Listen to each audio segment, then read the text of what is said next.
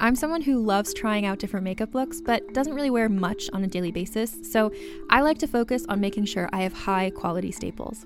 And whether you like a fresh face, full glam, or somewhere in between, you've probably seen Thrive Causemetics Viral Tubing Mascara. I've certainly seen it everywhere. You know, the one in the turquoise tube? So, that mascara, along with all of Thrive Causemetics' beauty products, are certified 100% vegan and cruelty free, which I look for in makeup, and they've got excellent quality to match. And something I didn't know from all the mascara videos I've seen is that for every product sold, Thrive Causemetics donates either that same product, another product that is needed more, or a monetary donation. They've worked with over 500 nonprofits to help with a wide range of causes like supporting cancer survivors, people experiencing homelessness, education access, and so much more. Knowing that makes me feel even better about using their products. And I do enjoy using them. Like I said, I like having high quality staples, and so my favorites are products that are multi purpose, like the Brilliant Eye Brightener. It comes in a bunch of colors, and I like using them as eyeliner, eyeshadow, and even highlighter. Thrive Causemetics is luxury beauty that gives back. Right now, you can get an exclusive 20% off your first order at thrivecausemetics.com slash thrive. That's Thrive Causemetics, C-A-U-S-E-M-E-T-I-C-S dot com slash thrive for 20% off your first order. Another day is here, and you're ready for it. What to wear? Check. Breakfast, lunch, and dinner? Check. Planning for what's next and how to save for it? That's where Bank of America can help. For your financial to-dos, Bank of America has experts ready to help get you closer to your goals. Get started at one of our local financial centers or 24-7 in our mobile banking app. Find a location near you at bankofamerica.com slash talk to us. What would you like the power to do? Mobile banking requires downloading the app and is only available for select devices. Message and data rates may apply. Bank of America and a member FDIC. Hey everyone, welcome to Let's Get Civical. This is the podcast that breaks down politics, government structure, and dives into the context of current events, but in a super fun way. I'm Lizzie Stewart, comedian, feminist, and political junkie. And I'm Arden Walentowski, former Senate intern, campaign staffer, and political strategist. In this episode, we're talking about Queen Elizabeth II. So grab your corgi and let's get civical.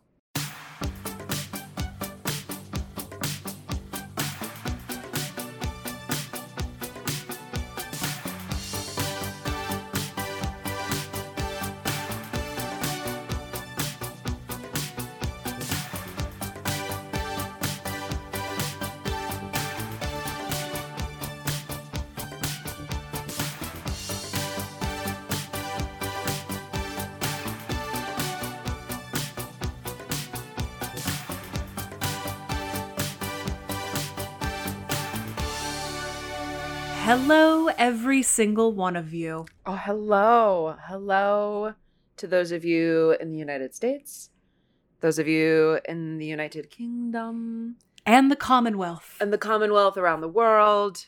Welcome back to Let's Get Civical. I am Lizzie Stewart, no relation.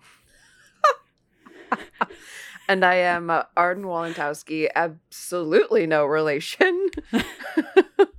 and you know why we're here.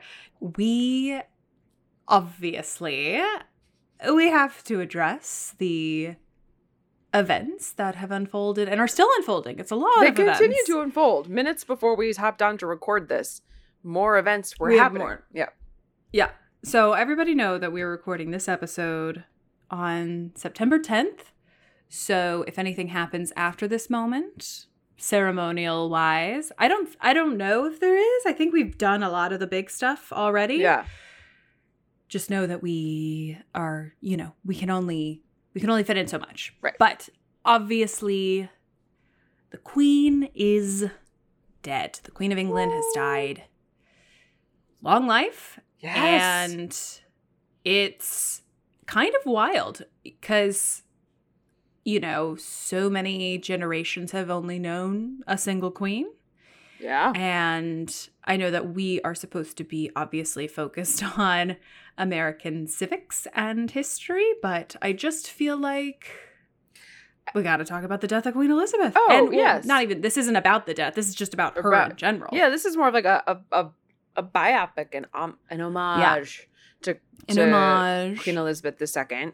Yeah, I mean, I feel like listen, our former homeland, the land from Mm. whence we come, a Mm-hmm. lot of the reasons that we have the structures that we do are because Mhm. the people, the dudes, the men with property and money who founded our country came from a country where there was a monarchy and they didn't Mhm. like that because sometimes the Mhm. monarchy was not as nice and kind and philanthropic and of the people as Queen Elizabeth was and her successors, I assume, will be.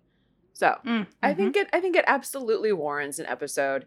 And also just, you know, we've done episodes on presidents and yes, there are presidents of the United States, but it's good just to remember like how things go in other countries. You know, we're not totally. we're the only country that has our exact I mean major country um that has our exact form of government. So it's just a nice reminder to to look across the pond as twere and yeah. remember the queen.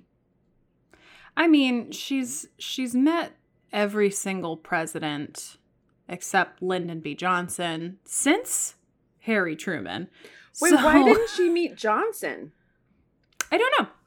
that Just so didn't happen. I guess. Oh, Yeah, it just didn't happen. But otherwise, yeah, she's met everybody else. nice. So wild to think that we've had. I mean, like when you think about what's happened to our country since Harry S. Truman was president, that is literally her reign.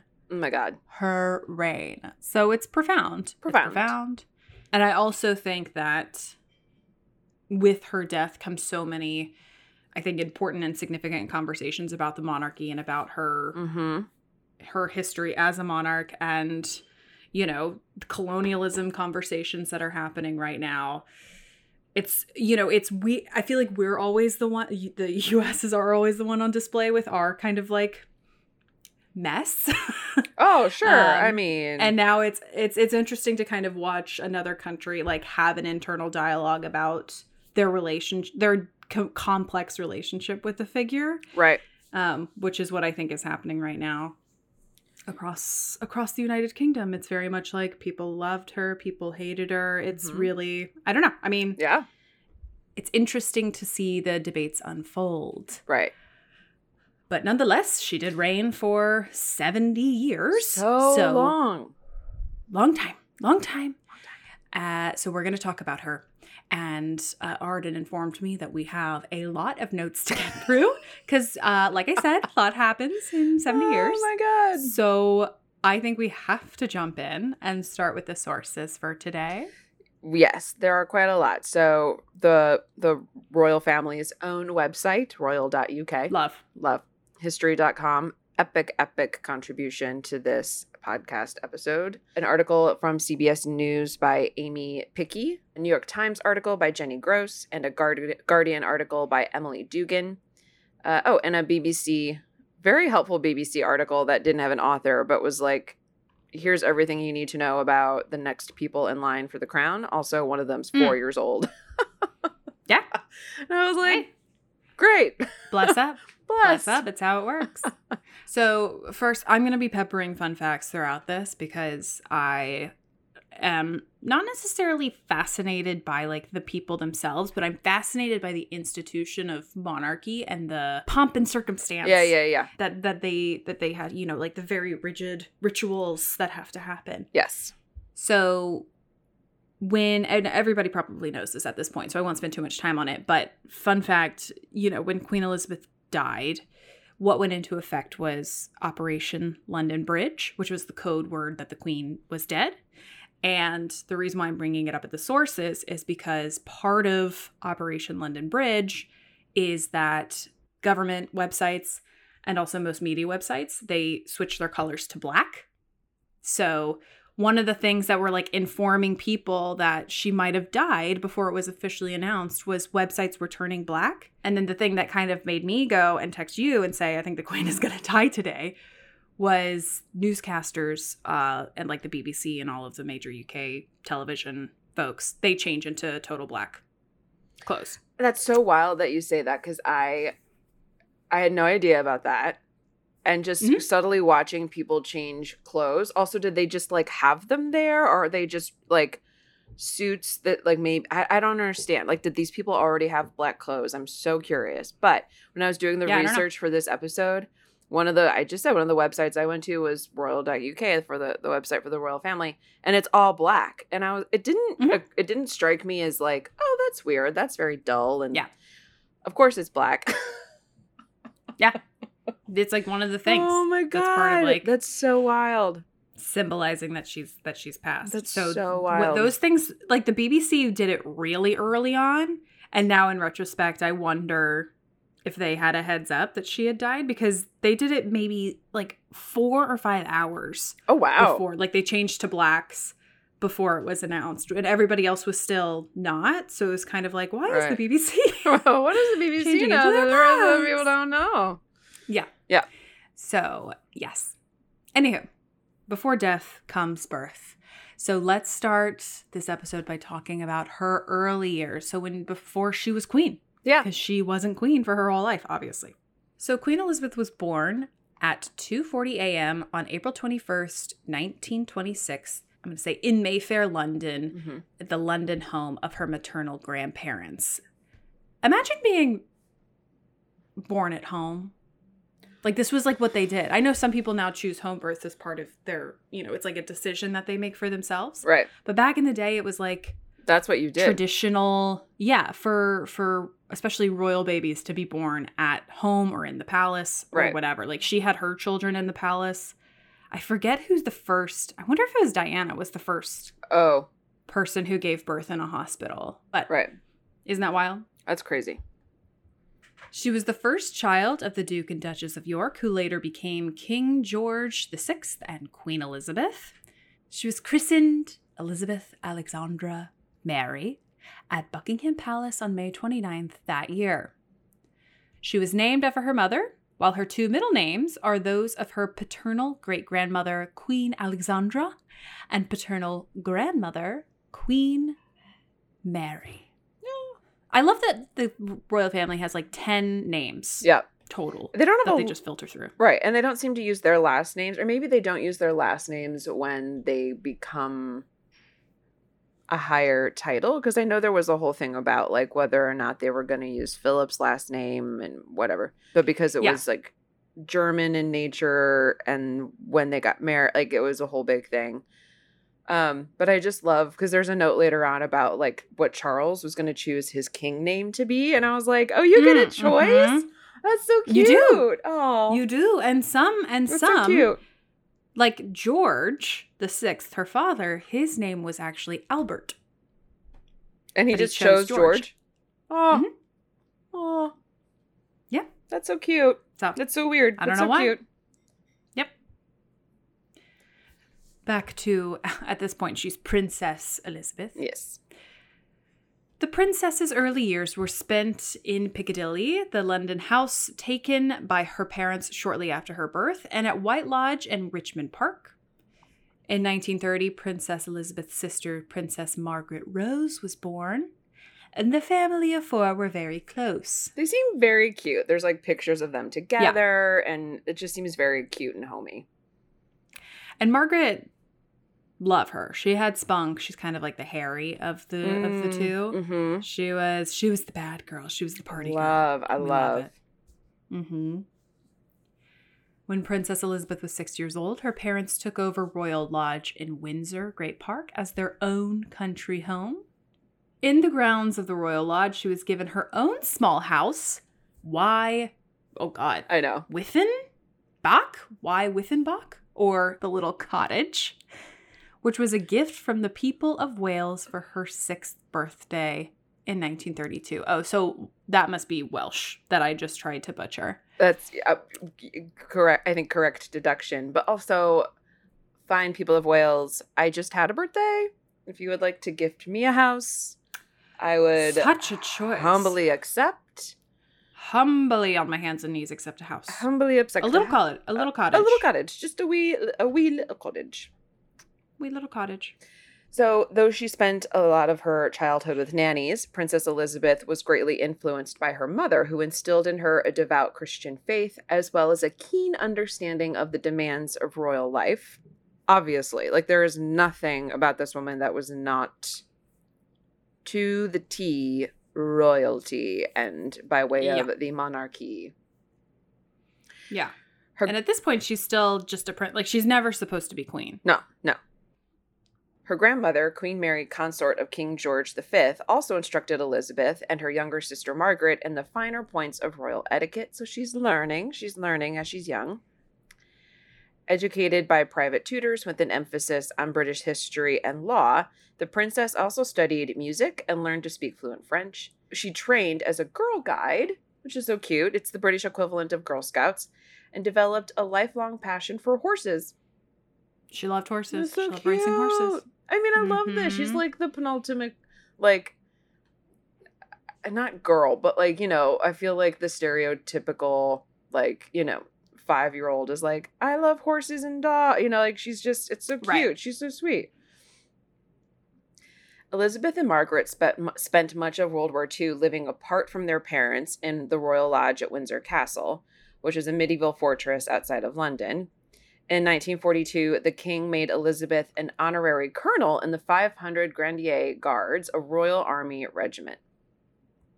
Hell yeah. Hell yeah. Hell yeah. Yeah. While at Windsor, Princess Elizabeth and Princess Margaret continued their education, participated in air raid drills, and were sub- subject to food rationing and other provisions along with the rest of the country. Yes, absolutely. Yeah. The I mean, the World War II is literally happening around them. Yeah, around, yeah. Two years later, um, her father named her as a member of the Privy Council and the Council of State, enabling her to act on his behalf when he was out of the country. So already she's like taking on more responsibility as she gets older. Mhm. Still not within, not, not ever thinking that she would become queen, but there's royalty. Well, at this point, I'll insert and say fun fact. So by this point, the actual the guy who was supposed to be king, King Edward, Yeah. Who was king for Very short time. I don't know six months, Yeah. like it wasn't a long time. He's abdicated by this point. I forget how old Oh. she was, but she was maybe she was in. It was before World War II, I believe. Yeah, it was. abdicated. Yeah. because during World War II, he was like shopping around with Hitler, being like, "Hey, if you win, put me back on top." Oh, you don't know that? no. Oh yeah, it's a whole thing. Mhm. Oh, Mhm. wow. Mhm. Wow, There's wow, a wow. documentary, maybe it's on Netflix, but it's called something like Edward or the Nazi King or something like that. But yeah, Oh, it I feel like I've seen that kind of like by. yeah. Yeah. it was Yeah. an unconfirmed, but I think now confirmed theory that because there are photographs of him and his wife Wallis Wallis Simpson that he famously gave up the throne for. Yeah. Meeting Hitler, shaking Hitler's hand, hanging out with Hitler, like Oh, dear, like what? during.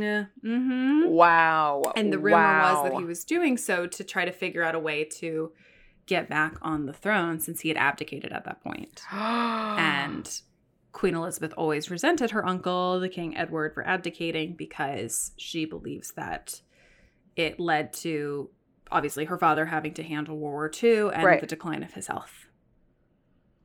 Wow.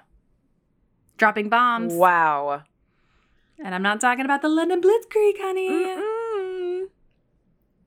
So, yes, by this point, I believe she is the now She is. heir apparent. Yes, I forgot. So yes, Yes. it's later in the notes, but that happens when she's 10 years old. 10 years old, that's right. Yeah.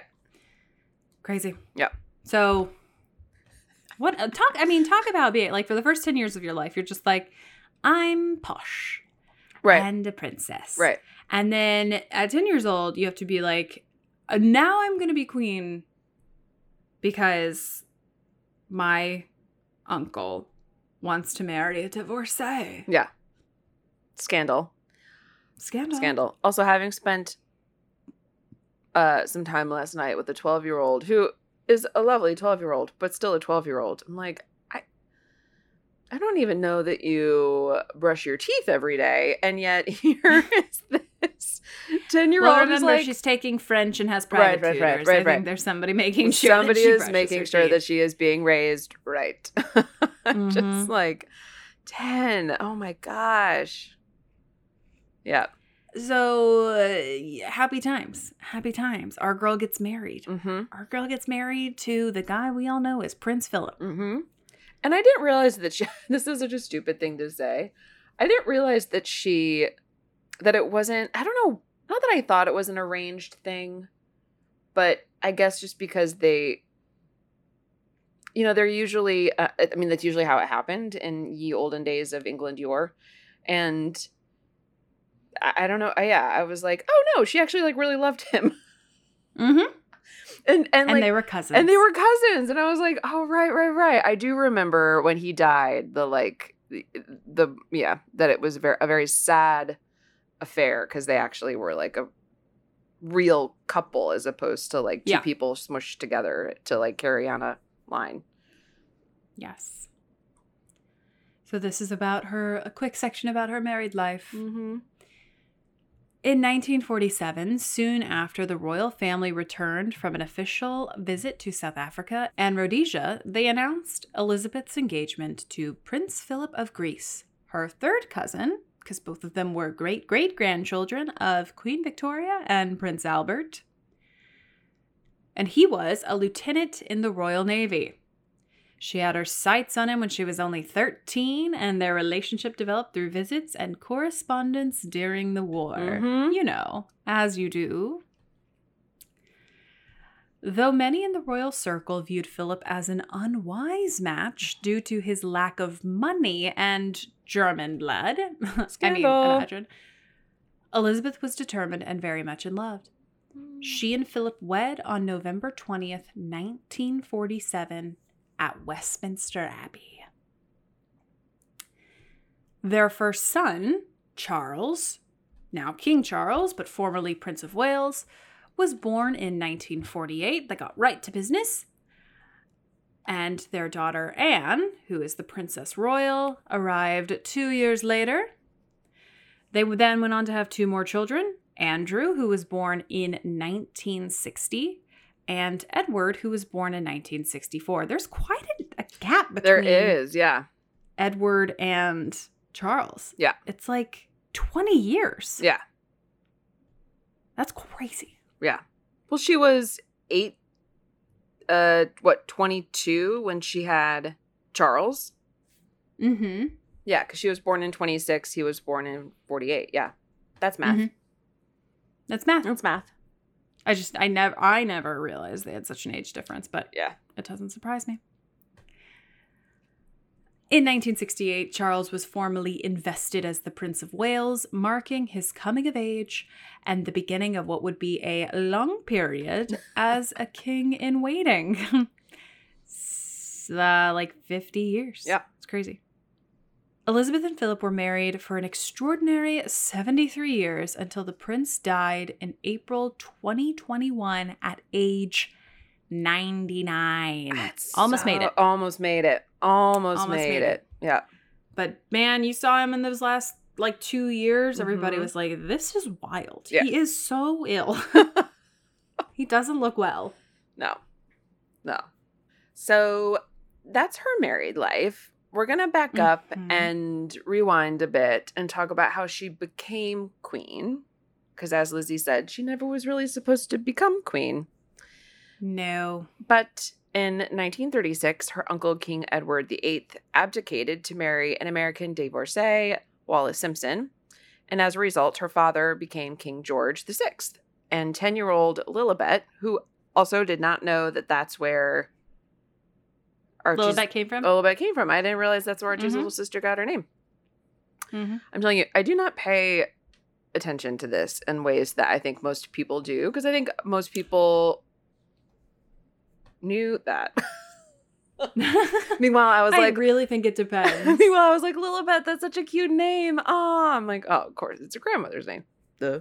yes. So then Queen Elizabeth, or Princess Elizabeth at the time, became the heir presumptive to the throne. With her father's declining health in 1951, Elizabeth stepped in for him at various state functions. After spending that Christmas with the royal family, Elizabeth and Philip left on a tour of Australia and New Zealand, making a stopover in Kenya.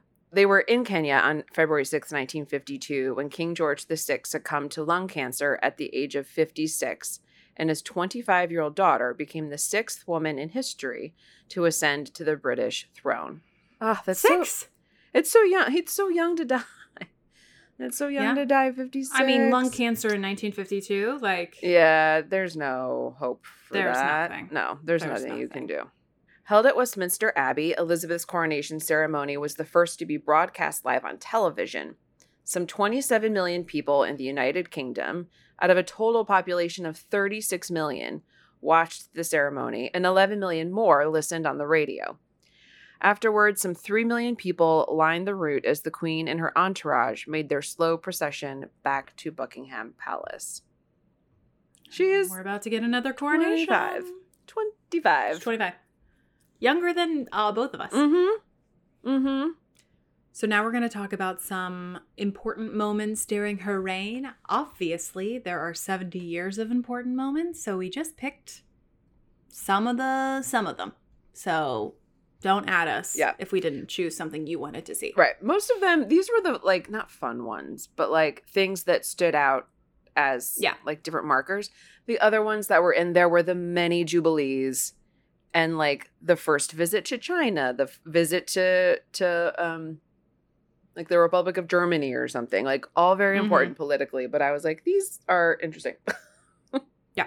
So the first one is uh, most people probably know about this, but the mining disaster in Wales in 1966. On October 21st, 1966, an avalanche of mud, water, and debris from a coal mine buried an elementary school in the South Wales village of Aberfan, killing 116 children and 28 adults. Though Prince Philip arrived in Aberfan a day after the disaster, the Queen herself delayed her visit for over a week, fearing her presence would distract from the rescue and recovery efforts. Some of those close to Elizabeth, including her former private secretary, have said that she regretted the decision not to visit Aberfan sooner, yeah. which is true. Mm. Another big moment was the first walkabout in 1970. During a royal tour of Australia and New Zealand with Prince Philip and Princess Anne in 1970, Elizabeth bucked centuries of royal tradition when she took a casual stroll to greet crowds of people in person rather than wave to them from a protected distance. Now a regular practice for British royals both abroad and at home, the first walkabout in Sydney was proposed by Sir William Ooh Heseltine. Sure. I'll say that. An Australian who served as the Queen's private secretary and was the driving force behind a 1969 TV documentary featuring the royal family, which attracted a global audience of some 40 million people. Fun fact Mm-hmm. she they did this documentary broadcasted live and then she ended up telling the british press everybody that she didn't want any more broadcasts done of it so it's been kept like you can't get access like there are some clips i think that Wow. exist but you can't have access to the full film out of respect for the queen's wish- wishes Wow. mm-hmm it's, it's crazy That's so crazy. And then last, another just moment that we're going to highlight. In May of 2011, Elizabeth and Philip visited the Republic of Ireland at the invitation of President Mary McAleese. Though the Queen had frequently visited Northern Ireland over the course of her reign, this was her first to the Republic of Ireland and the first by a British monarch in 100 years. Elizabeth's visit, during which she expressed her quote, sincere thoughts and deep sympathy for the victims of the troubled Anglo Irish past, was widely celebrated as the beginning of a new era of friendship. Yeah. We're going to take a quick break for a little word from our sponsors.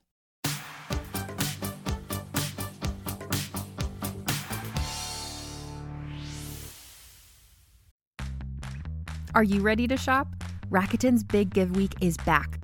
Get 15% back at hundreds of stores, and it's all happening this week, May 6th to May 13th. It's the perfect time to shop for everything on your list for spring and summer, like clothing, outdoor gear, and travel. I know I'm using this week to stock up on some warmer weather essentials at Ray-Ban and Ulta, and I love that Rakuten even helps me save on travel at sites like Hotels.com. Rakuten really is the best way to shop, and you can save even more by stacking cash back on top of deals. Plus, during Big Give Week, that cash back is bigger than ever. With Rakuten, membership is free, and when you sign up and shop today, you get an extra 10% cashback boost. That's an extra 10% cashback on top of the 15% cashback. You won't see higher cashback rates than these. Go to Rakuten.com or download the Rakuten app. R A K U T E N. Shoppers get it.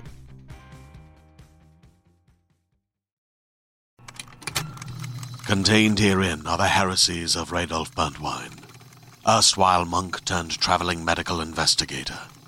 Join me as I uncover the blasphemous truth of a plague ridden world that ours is not a loving God, and we are not its favored children. The Heresies of Radolf Burntwine, coming January 2nd, wherever podcasts are available.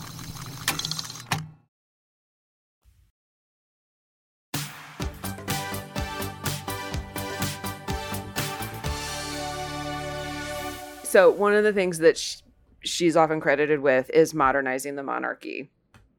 So we'll talk about some of the ways in which she did that, and they're mainly, I feel like, in reaction to events as opposed to like, Yes. you know, I'm going to make a choice to actively do this thing. It's more like, okay, this say yeah. this thing happened and I'm going to react this way instead of this way. And so it will send this message. So, one of the things that happened was that a fire broke out at Windsor Castle in 1992.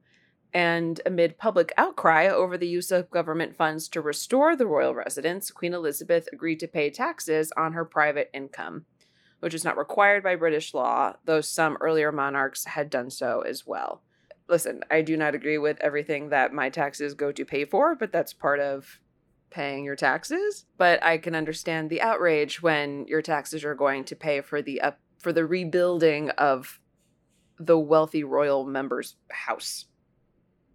Yeah. I can I mean, understand. look, the royals are expensive. They're expensive. And that's I think it's if you're Nannies are not cheap. a yeah, if you're an anti-monarchist, I Mhm. think that's at the top of the list Yep. of why. It's Yep. like we are paying for people to live in literal palaces, Mhm. plural. and Palai.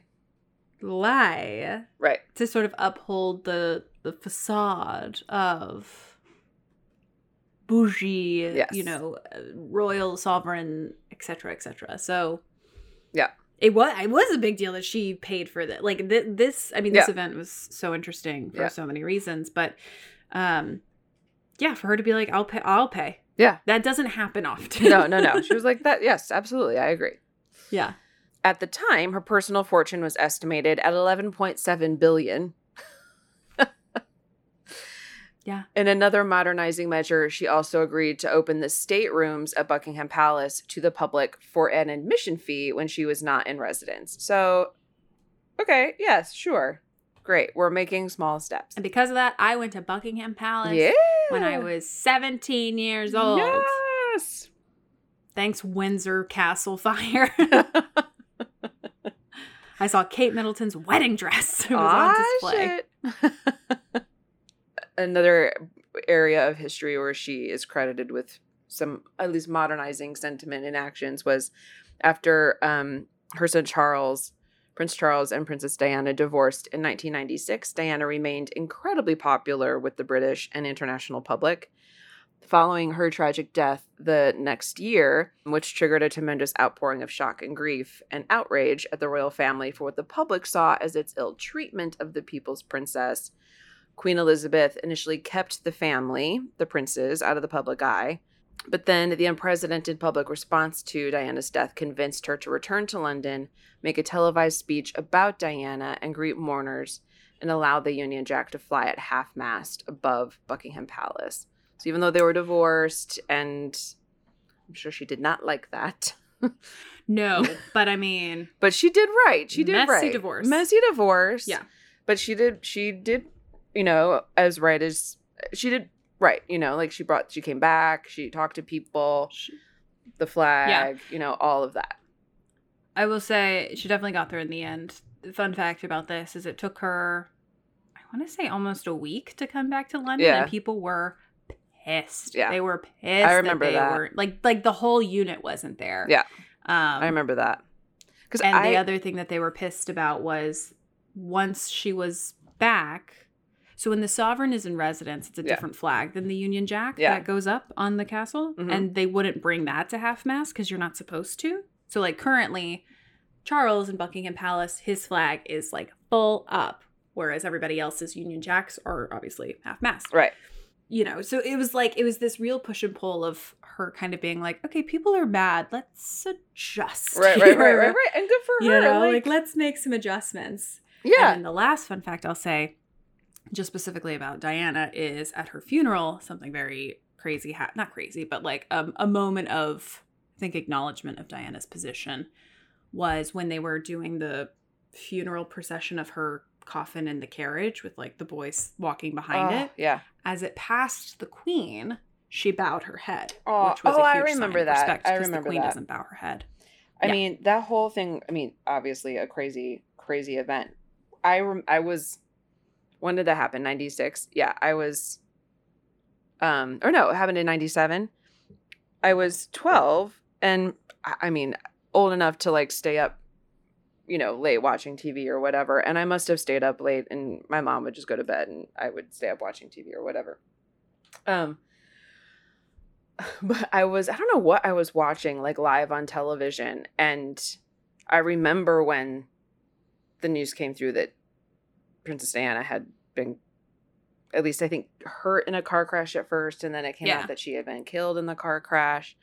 That was so wild that like I rem- I will always have vivid memories of watching that come across live on TV because I think in the states it happened like at midnight or 1 that it it was like Yeah. midnight. Um and then yeah, I remember what you're talking about the next week being like where is she? You know, people people Mhm. love Diana. Yeah. But she came back and she did right. Part of her change of thought process and modernizing the monarch as as, you know, people people marry outside of the royal family and and all of that. So the queen's popularity and that of the entire royal, family rebounded during the first decade of the 21st century. Though 2002 marked Queen Elizabeth's Golden Jubilee, which is 50 years on the throne, the death of her mother, the beloved Queen Mum, and her sister early that year cast a pall on the celebrations. In 2005, the Queen enjoyed public support when she gave her assent to Prince Charles' once unthinkable marriage to his longtime love, Camilla Parker Bowles. So she's, you know, she's expanding her thoughts. Yeah. And I would say, fun fact to expand on this fact is the un she made the unprecedented move at her jubilee address to the people. She was basically like, "It is my wish that Ca- Camilla becomes known as the queen consort." Oh, which was so not a title that was necessarily going to be guaranteed to her. And Yeah. everybody was like, wow, full circle. Because the queen initially was like, this woman will never be queen. That's what I Will never be remember. queen consort. I yeah, And I- then yeah. she literally publicly was like, it is my wish for her to be queen consort. And you know what? Now she is. We have queen consort Camilla Parker Bowles. Mhm. I guess now she's just Camilla. I don't think you keep Parker Bowles anymore. I'm sure it's just, yeah, I don't know. Queen I don't know what the last name is. Yeah. QCC. QCC. QCC. so the reason why we're all here, we're going to talk about death and succession. So what's happened to the succession line now that the queen, that Queen Elizabeth is not the head of, of the country anymore. So Prince Charles is now King Charles III. Everybody was like, what's his name going to be? What's his name going to be? Mhm. He ended up with King Charles III. This was the first decision of the new king's reign. He could have chosen from any of his four names Charles, Philip, Arthur, or George. I think at one point he was considering a non Charles name, but Oh. came around to it. Okay. Mm-hmm. Yeah, back in the day. I don't know that I'd be able to like if my name suddenly was Queen. Juliana? I, I don't even know. I know. Let's. I was like, let's take part of my name, Queen Queen Juliana. I don't. I mean, it would take a while for me to be like, oh, that's me. Yeah. Oh, got it. Oh, Here. Yes. yeah, that's me. So sorry. Here, present. Yeah. He is not the only one who faces a change of title. So this has happened literally in like the past 48 hours. Prince William and his wife Catherine are now titled Duke and Duchess of Cornwall and Cambridge. And King Charles has also conferred on them the title of the Prince and Princess of Wales. Fun fact here he did not give, or um, not, Camilla did not take the title of Princess of Wales when she married Charles, which is was hers to take on Hmm. out of respect for Diana. I mean, kind of least you can do. I know. I would say. I mean, listen, you want to stay in the good graces of the British public, absolutely. Yeah. Yeah. But I mean, aw, it's like poor form, poor Like, form. I poor think even if she was alive, I would have been like, you know what, I'm good with. I'm good with- the Duchess of Cornwall. Like, yeah, I'm good. I'm good. That's fine. Yeah. There is also a new title for Charles's wife Camilla that we've talked about. She becomes the Queen Consort, which consort is a special special title, uh, which means spouse of the monarch. So she's not queen. Right.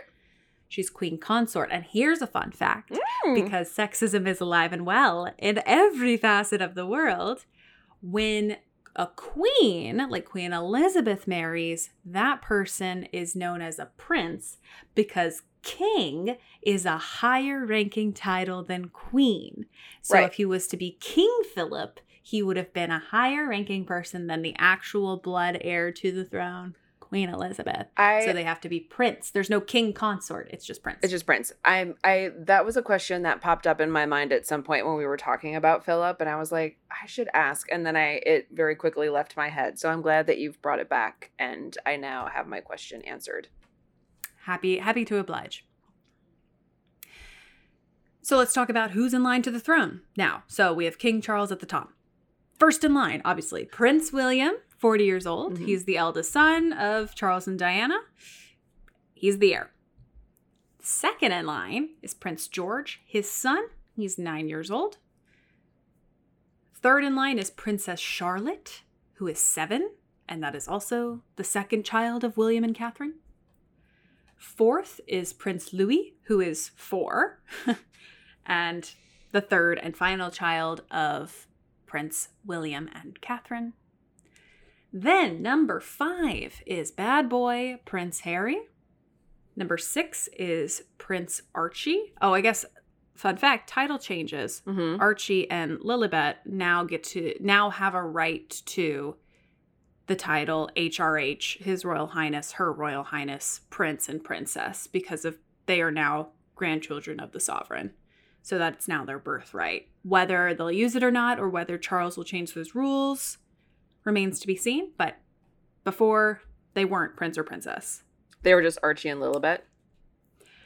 I think in a really problematic way, they he was I know Archie they were calling him Master Archie. Like like when when servants were addressing him, it was Master Archie.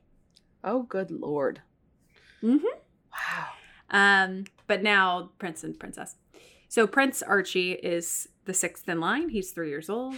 He is the eldest of Harry and Meghan, the Duke and Duchess of Sussex. Seventh in line is Princess Lilibet, who is 15 months old, the second child of Harry and Meghan. And then rounding out the eighth in line is friend to Jeffrey Epstein, Prince Andrew, Duke of York. But he was stripped of his royal duties after Virginia. Oh, I forget how to say her I name. I do too. Guffrey? Goof, uh, yeah. Guffrey? Gu- I can't remember. Virginia Guffrey? Yeah. uh, put, said a lawsuit uh, against him um, after after the lawsuit by Virginia Guffrey was settled, but he is still an official line. Of, he's still in the official line of succession. I feel Isn't like this funny? is an oversight. like you don't have royal duties, Right. but if all seven of these people die, it's you, Andrew. it's you, boo. it's you. It's you. It's you. I just I feel like this is an oversight. Do you feel like Charles would ever be like, "Listen, No. Andy, I can't have you. We got to No. replace you in the he's line." too far down for it to matter. right, right, right. Like I think I think they are trying to do the bare minimum with him Yeah. of like reprimand. So I think stripping him of his royal duties is probably as far as they will go unless Mhm. more publicly comes out about him. Mm. But Okay. I, I think that they're just Alright. kind of like keeping calm and carrying, carrying on. on. Speaking of keeping calm and carrying on, let's talk about the corgis. You have to. I didn't know that I had to until I started doing this research and I was like, right, she had this whole corgi thing and it's super cute. I also just love the idea of these dog like she's so prim and proper or was so prim and proper that the idea of dogs running around her palace seems completely Mhm. like like the antithesis of what she presents. Meanwhile, there are all like photos of her walking four dogs. I'm like, she doesn't drive, but she's walking her dog. Like it was just, it's so funny to me. Like just these images. So we're gonna talk about the corgis. Over her life, the queen had more than 30 dogs, many of them corgis, during her seven decade reign. Corgis do not have a long royal history, so you're forgiven if you're confused about corgis as a choice. Mm-hmm. Elizabeth and her sister Margaret became the first people in the royal family to have a corgi when they were young princesses in 1933. King George VI, then Duke of York, got them a puppy named Dookie. Dookie. Dookie. Among the many transitions that Queen Elizabeth II's death has set in motion for Britain will be one that affects the smallest, perhaps cutest members of the family, debatable. I mean, there's grandkids of the royal family, but the monarch's pack of four royal dogs include two corgis, a corgi dachshund cross, known as a known as a dorgie, and a cocker spaniel, who I love is just like around, like uh, all these corgis, and then a cocker spaniel. Um, the names of these dogs are Candy, Lissy, Muick, and Sandy. It's not clear what will happen to the Queen's beloved pets. Royal biographer Ingrid Seward said they might go to her children, saying, quote, I imagine the dogs would be looked after by the family, probably Andrew, as he's the one that gave them to her. Seward told Newsweek, they're quite young, eh, the corgi and the dorgie. The dorgy. the dorgies, she's got these little puppies. I mean, I also, I mean, I didn't put in the whole thing in here because it there's just too many notes. I there, there was a she like bred, but I forget how many it said. Fourteen like dogs from a line of one corgi that she had that was given to her. Its name was Sue, and then she called it Susan. So she bred many corgis from her lineage. That Um, was going to be my fun fact. oh, fun! I I, Susan. I I I Susan, the the lineage. She's in the corgi. lineage corgi. And then it's I didn't realize I mean, I guess I knew she like corgis were a thing for her, but it stopped in like 2002. Um, because she was like, I don't want to die and leave all these dogs behind. Mm-hmm. Fast forward 20 years, she's passed and left four dogs behind. There's four four dogs, but they're going to be well looked after. They're gonna I'm be well looked about after. The corgis. They had no, they had like their own private, like the chefs making their meals. I, they're fine. Yeah. All right, let's end this episode with I know we've had them sprinkled in, but we're going to end with fun facts, fun facts, fun facts, fun facts about Queen Elizabeth II. Despite being history's most widely traveled head of state, she reportedly visited 116 countries during her reign. Elizabeth did not hold a passport. I guess you don't need to. It's like, you know who I am. Come on. Come on. Since all British passports are issued in the Queen's name, she herself didn't need one. She also didn't require a driver's license, though she was known to take joyrides around her various estates in her Range Rover. I love it. Uh, great. After months of begging her father to let her pitch in, Elizabeth, then an 18 year old princess, joined the Women's Auxiliary Territorial Service during World War II. Known as Second Subaltern Elizabeth Windsor, she donned a pair of coveralls and trained in London as a mechanic and military truck driver. The Queen was the only female member of the royal family to have entered the armed forces and was the only living head of state who served in World War II. Next fun fact Princess Elizabeth married her third cousin Philip Mountbatten, formerly Prince of Greece and Denmark, on November 20th, 1947. The wedding was held during a post war recovery year and was a relatively understated affair. With austerity measures still in effect, Elizabeth had to save up ration coupons to purchase the material for her wedding dress, which was an ivory satin gown designed by Norman Hartnell and encrusted with 10,000 white pearls. That's a lot of pearls. That's a lot of pearls. It's a lot of pearls. I'm also like, how many ration coupons? Like I think it was a lot, and I think people sent her their ration coupons to help her get the dress. Oh, okay. But she ended. I don't think they, they she ended up taking them, but yeah, uh, it was a whole thing. got it, got it. This last fun fact is amazing and Oh yeah, it's just for you. Did you know this one already? yes, I know Oh, this ah, one. It's such oh, a ah, great story. I was like, Yeah, yeah, yeah. Oh, this is so good. So this is a very infamous story. It's to me great. So last fun fact, or I guess fun story. On July 9th, 1982, a 31-year-old psychiatric patient named Michael Fagan scaled a Buckingham Palace drain pipe and sauntered into Elizabeth's chambers. The sleeping monarch awoke to find a strange man perched on the edge of her bed, dripping in blood from where he had cut his hands while wandering the palace's dark corridors. Initially unable to reach the police, Elizabeth was said to have engaged Fagan in a conversation for at least 10 minutes, listening to him chat about his personal problems and relationship with his four children. Finally, a footman roused from his slumber seized the loquacious intruder.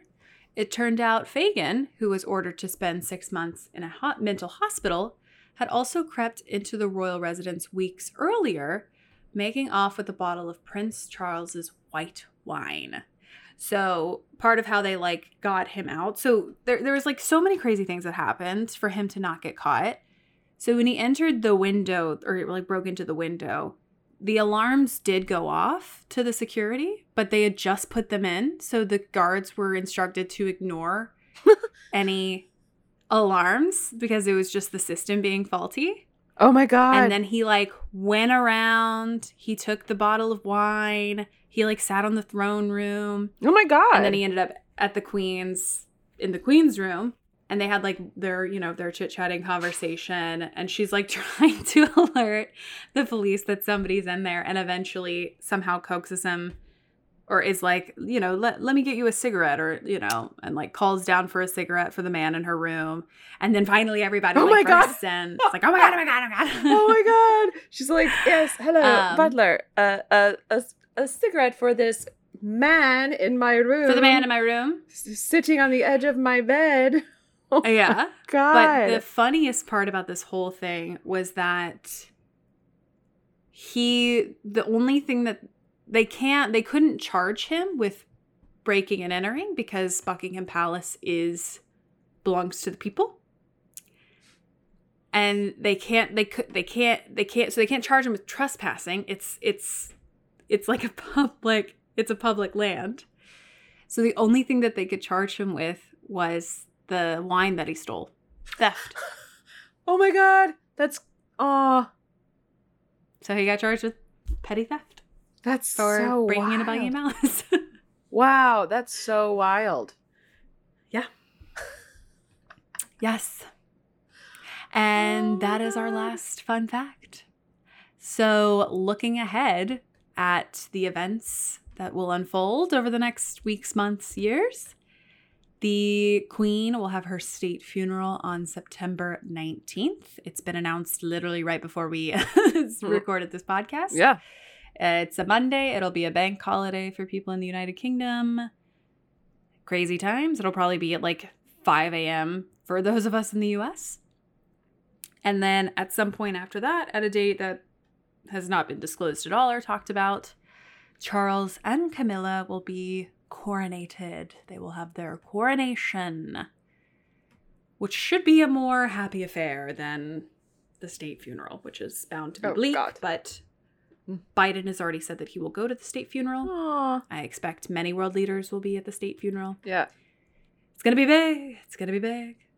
And then she will be laid to rest in Windsor at St. George's Chapel. Um, that's in Windsor. Um, they've been waiting to like actually properly like put the Prince Philip in his final resting place be- until she died. So now they both will be put in the same place. What? Oh, Mhm. that's so cute. Yep. And weird, but cute. It's weird. It's, It's so weird. Like, Oh, where is he? Is he just in a, fr- a fridge? I don't understand. Okay, it's a whole thing. This, can, this is a whole other episode, but it's the Royal Vault. It's located underneath St. George's Chapel. So it's Windsor. cool. It's cool down there. it's cool. Yeah, yeah, yeah. It's but it's it's like a vault like you know it, it to me when i look at like drawings of it, it it's like a glamorous mausoleum where there's like shelves for coffins that go in there um but so he's there right now he's under Okay. the chapel but there's like a side chapel that was added by queen elizabeth um george the sixth's chapel where her father her mother and her sister all are so they're gonna go to the side chapel I see. I see. so he's just gonna be like I'm just gonna move him. I feel like Mhm. all of these chapels and laying to rest places are gonna be full up by the time we get to the end of this succession list. Yeah. Well, they, I mean, there's so many places for monarchs to be To be buried. interred Mm. uh, and royal folks to be interred that this was just. This is a popular one, though, I will say. Right. Sorry, I'm moving my chair. I realize this is probably making so much sound. Yes, this is a popular one. Got it. So. Got it. So we will see. Okie dokie. But that is the end of our episode on Queen Elizabeth II. A nice little long one. We hope you enjoyed it, and as always, we love you so, so much. And if you like what you heard, you can find us on Twitter and Instagram at Let's Get Civical. Please rate, review, and subscribe to us. We love you so, so much, and we will see you next Wednesday. Goodbye.